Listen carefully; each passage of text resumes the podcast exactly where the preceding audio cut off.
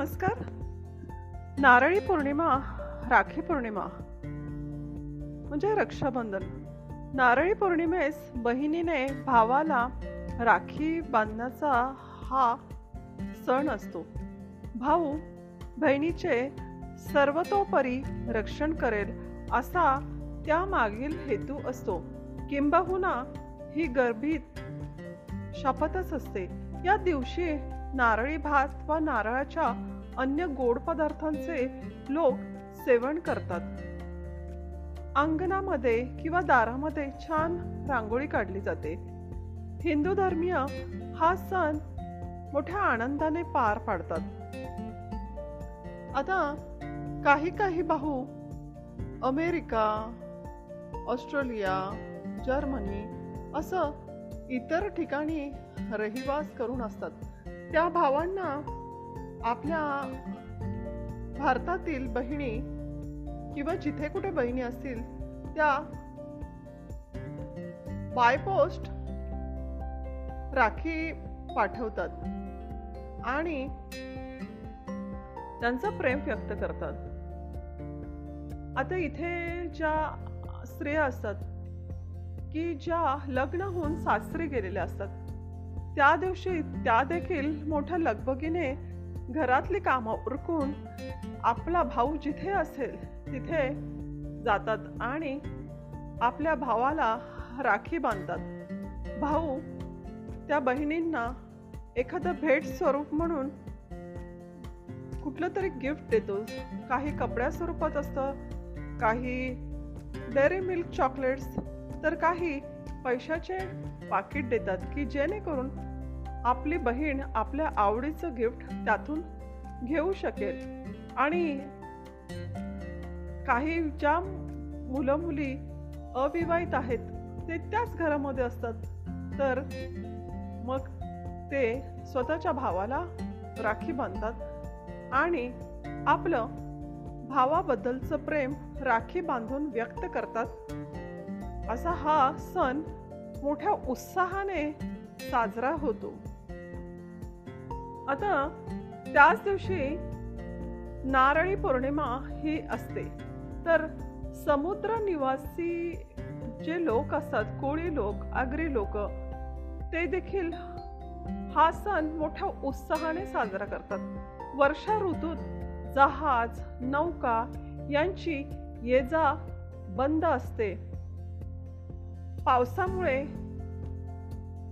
समुद्रामध्ये पाण्याचा प्रवाह असतो म्हणजे जो म्हणतात लाटा त्या खूप असतात. आणि थोडी भीतीदायक असं वातावरण असतं. त्यामुळे ते बांधवलं त्यावेळेला मासेमारी हे करत नाहीत. आणि तेव्हा समुद्र खवळलेला असतो. पाण्यांच्या ज्या लाटा असतात त्या वेगात असतात. आणि कुठलाही धोका होऊ नये म्हणून लोक साधारणपणे त्या एका पिरियडमध्ये मच्छीमारी करत नसतात. मग या अशा वेळेला या दिवशी नारळी पौर्णिमेच्या दिवशी सम सर्व समुद्र ठिकाणी जे करण काम करणारे लोक असतात तर ते बांधव जलदेवतेचा कोप होऊ नये म्हणून किंवा समुद्र शांत व्हावं म्हणून लोक जलदेवतेचे पूजन करतात. काही लोक तांब्यामध्ये पैसे घालून किंवा ती नाणी नारळास बांधून समुद्र देवतेला अर्पण करतात. तर काही जण नारळ किंवा पैसे समुद्राला अर्पण करतात आणि प्रार्थना करतात की हे समुद्र देवता तुम्ही शांत राहा आणि ज्या वेळेला आम्ही समुद्रामध्ये मच्छीमारीसाठी येऊ त्यावेळेला आम्हाला कुठलीही धोका इजा होऊ नये आणि सदैव समुद्र देवता तुमची कृपा व्हावी आणि तुमच्याकडून ही जी मच्छी किंवा त्यांचं हे उपजीविकेचं साधन असतं तर ते समुद्र देवतेकडून मिळावं आणि समुद्र देवतेची अपार कृपा या बांधवांना लाभावी हा मोठा हेतू असतो. आणि अशा प्रकारे नारळी पौर्णिमेला सर्व समुद्र ठिकाणी काम करणारे बंधू असतात आपले. ते त्या समुद्र देवतेची उत्साहाने पूजरा पूजा करतात. अशा या समुद्र ठिकाणी राहणारे लोक त्या दिवशी छान वस्त्र घालून स्त्रिया पुरुष मुलं मुली गाणी म्हणतात छान नृत्य करत असतात एन्जॉय करतात. काही ठिकाणी रेकॉर्ड्स लावले जातात. आणि छान नृत्य साजरे होतात. आणि नंतर एकत्र जेवण करून मोठ्या उत्साहाने हा सा साजरा करतात. आज मला एक गोष्ट प्रकर्षणाने जाणवते की आपल्या भारतामध्ये रक्षाबंधन भाऊबीज असे हे भाऊ बहिणीचे प्रतीक प्रेमाचं असणारे सण मोठ्या उत्साहाने साजरा होतात. आणि ते होणंही आवश्यक आहे. कारण आपली नाती किंवा आपलं प्रेम हे एकमेकांना व्यक्त करता येतं. परंतु आज मला हे एक सांगायचं आहे की आज एक वेगळा विषय मी बोलत आहे. कारण प्रॉपर्टी ही एक बाब यामध्ये अडचण होत आहे. कारण पूर्वी बहिणींना लग्नाच्या वेळेलाच सोनं दागिने किंवा जे काय जमीन किंवा काय जे उपहार देतात ते द्यायचे. आणि विवाह झाल्यानंतर त्यांचा फारसा काही आपल्या माहेरच्या संपत्तीशी संपर्क किंवा संबंध यायचा नाही. पण आता कायदा निघाला आहे की मुलं असो की मुली असो त्यांना जी आई वडिलांची संपत्ती असते ती सारख्याच रूपात वाटली जाते किंवा सर्वांना सारखे भाग करून दिले जातात. आणि हे योग्य आहे. परंतु आता हा जो कायदा निघाला तर या कायद्यामध्ये काय कारण असेल ते माहिती नाही. म्हणजे साधारण काही काही बहिणींची विवाह झाल्यानंतर आर्थिक परिस्थिती चांगली नसते आणि मग त्या गरिबीखाली आपलं जीवन जगत असतात. म्हणून बहुधा हा कायदा निघाला असावा की जर अशी परिस्थिती असेल तर आई वडिलांच्या संपत्तीतला काही भाग मुलींना मिळावा आणि त्यांनी पण त्यांचं जीवन सुखात घालवावं. आणि हा त्याचा मागचा हेतू आहे आणि कायदा हा सर्वांना सारखाच आहे. हे सर्व योग्य असलं तरी काही केसेस अपवाद आहेत पण मला हे जाणवतं की हा कायदा निघाल्यापासून कुठेतरी भावा बहिणीच्या प्रेमामध्ये थोडा बदल आलेला आहे. कारण बह काही काही बहिणी त्या प्रॉपर्टीसाठी माहेरच्या लोकांना किंवा भावांना ती प्रॉपर्टी मिळावी म्हणून प्रयत्न करत असतात. आणि भाऊ लोक काही काही असे आहेत की त्यांना द्यायचं असतं पण काय कायना नसतं द्यायचं. म्हणजे त्यांना द्यायचं असेल पण जे काय असेल त्यांचे कारण पण कुठेतरी हा एक वाद होत आहे असं मला तरी वाटतंय.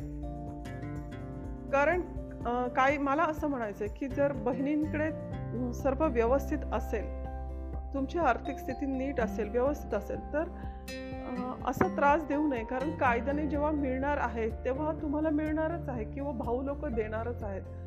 पण त्यासाठी कुठलाही कुणीही कोणाला मानसिक त्रास देऊ नये. भावाने बहिणीला नाही द्यावा बहिणीने भावाला नाही द्यावा.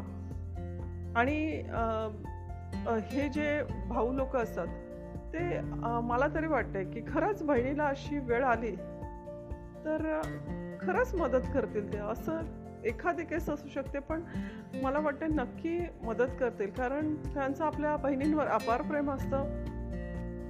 आणि आपल्या भारताची तशीच संस्कृती आहे.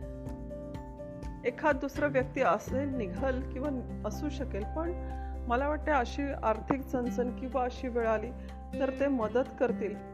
पण आता या कायद्याचा असा काय फोफाटा झालाय मी तर म्हणते की बहीण भावाला त्रास देते भाऊ बहिणीला त्रास देतोय. सण तर साजरे करतात पण कुठेतरी त्यांच्या मनामध्ये हा हेतू आहे की हां माझ्या आईवडिलांच्या संपत्तीवर माझा हक्क आहे आणि तो मला मिळालाच पाहिजे आणि लवकरात लवकर मिळावा. आणि इकडे भाऊ असतात. कधी कधी त्यांचं लक्ष नसतं किंवा काय काहींना खरोखर द्यायची नसते की तुम्हाला व्यवस्थित शिक्षण दिलं आहे तुम्हाला सर्व काही आहे आणि तुम्ही आमच्या घरी येऊन जाऊन आहात तर का आईवडिलांची संपत्ती तुम्हाला पाहिजे? पण कायदा असा असल्यामुळे त्यांना त्या द्यावे लागतात आणि देतात. पण मला वाटते की समाजामध्ये इथे ह्या कायद्यामुळे हा कायदा सगळ्यांच्या सुव्यवस्थेसाठी असला तरी कुठेतरी मानसिक त्रास भावा बहिणींना व्हायला लागलेला आहे. आणि तो आपण सर्व पाहत आहे. तर मला वाटतं ह्या समोपचाराने ही जी बाब आहे ती सोडवावी आणि आपलं नितांत भावावरचं प्रेम आहे ते बहिणींनी तसंच भावावर ठेवावं आणि भावांनी पण आपल्या बहिणीवरचं जे पावित्र्याचं प्रेम आहे ते ठेवावं आणि हा प्रॉपर्टीचा भाग थोडासा बाजूला ठेवून आपण एकमेकांशी आपल्या भारतीय संस्कृतीप्रमाणे खूप अति उत्कृष्ट नातं एकमेकांसोबतचं प्रस्थापित करावं की जेणेकरून बहिणींना गरज असेल तर भावांनी सहज मदत करावी. आणि जर खरंच आपल्या भावांना अशी गरज असेल आर्थिक बाबीची तर बहिणींनी सडळ हाताने आपल्या भावाला मदत करावी आणि आपलं प्रेमाचं पावित्र्याचं नातं जपावं. Thank you.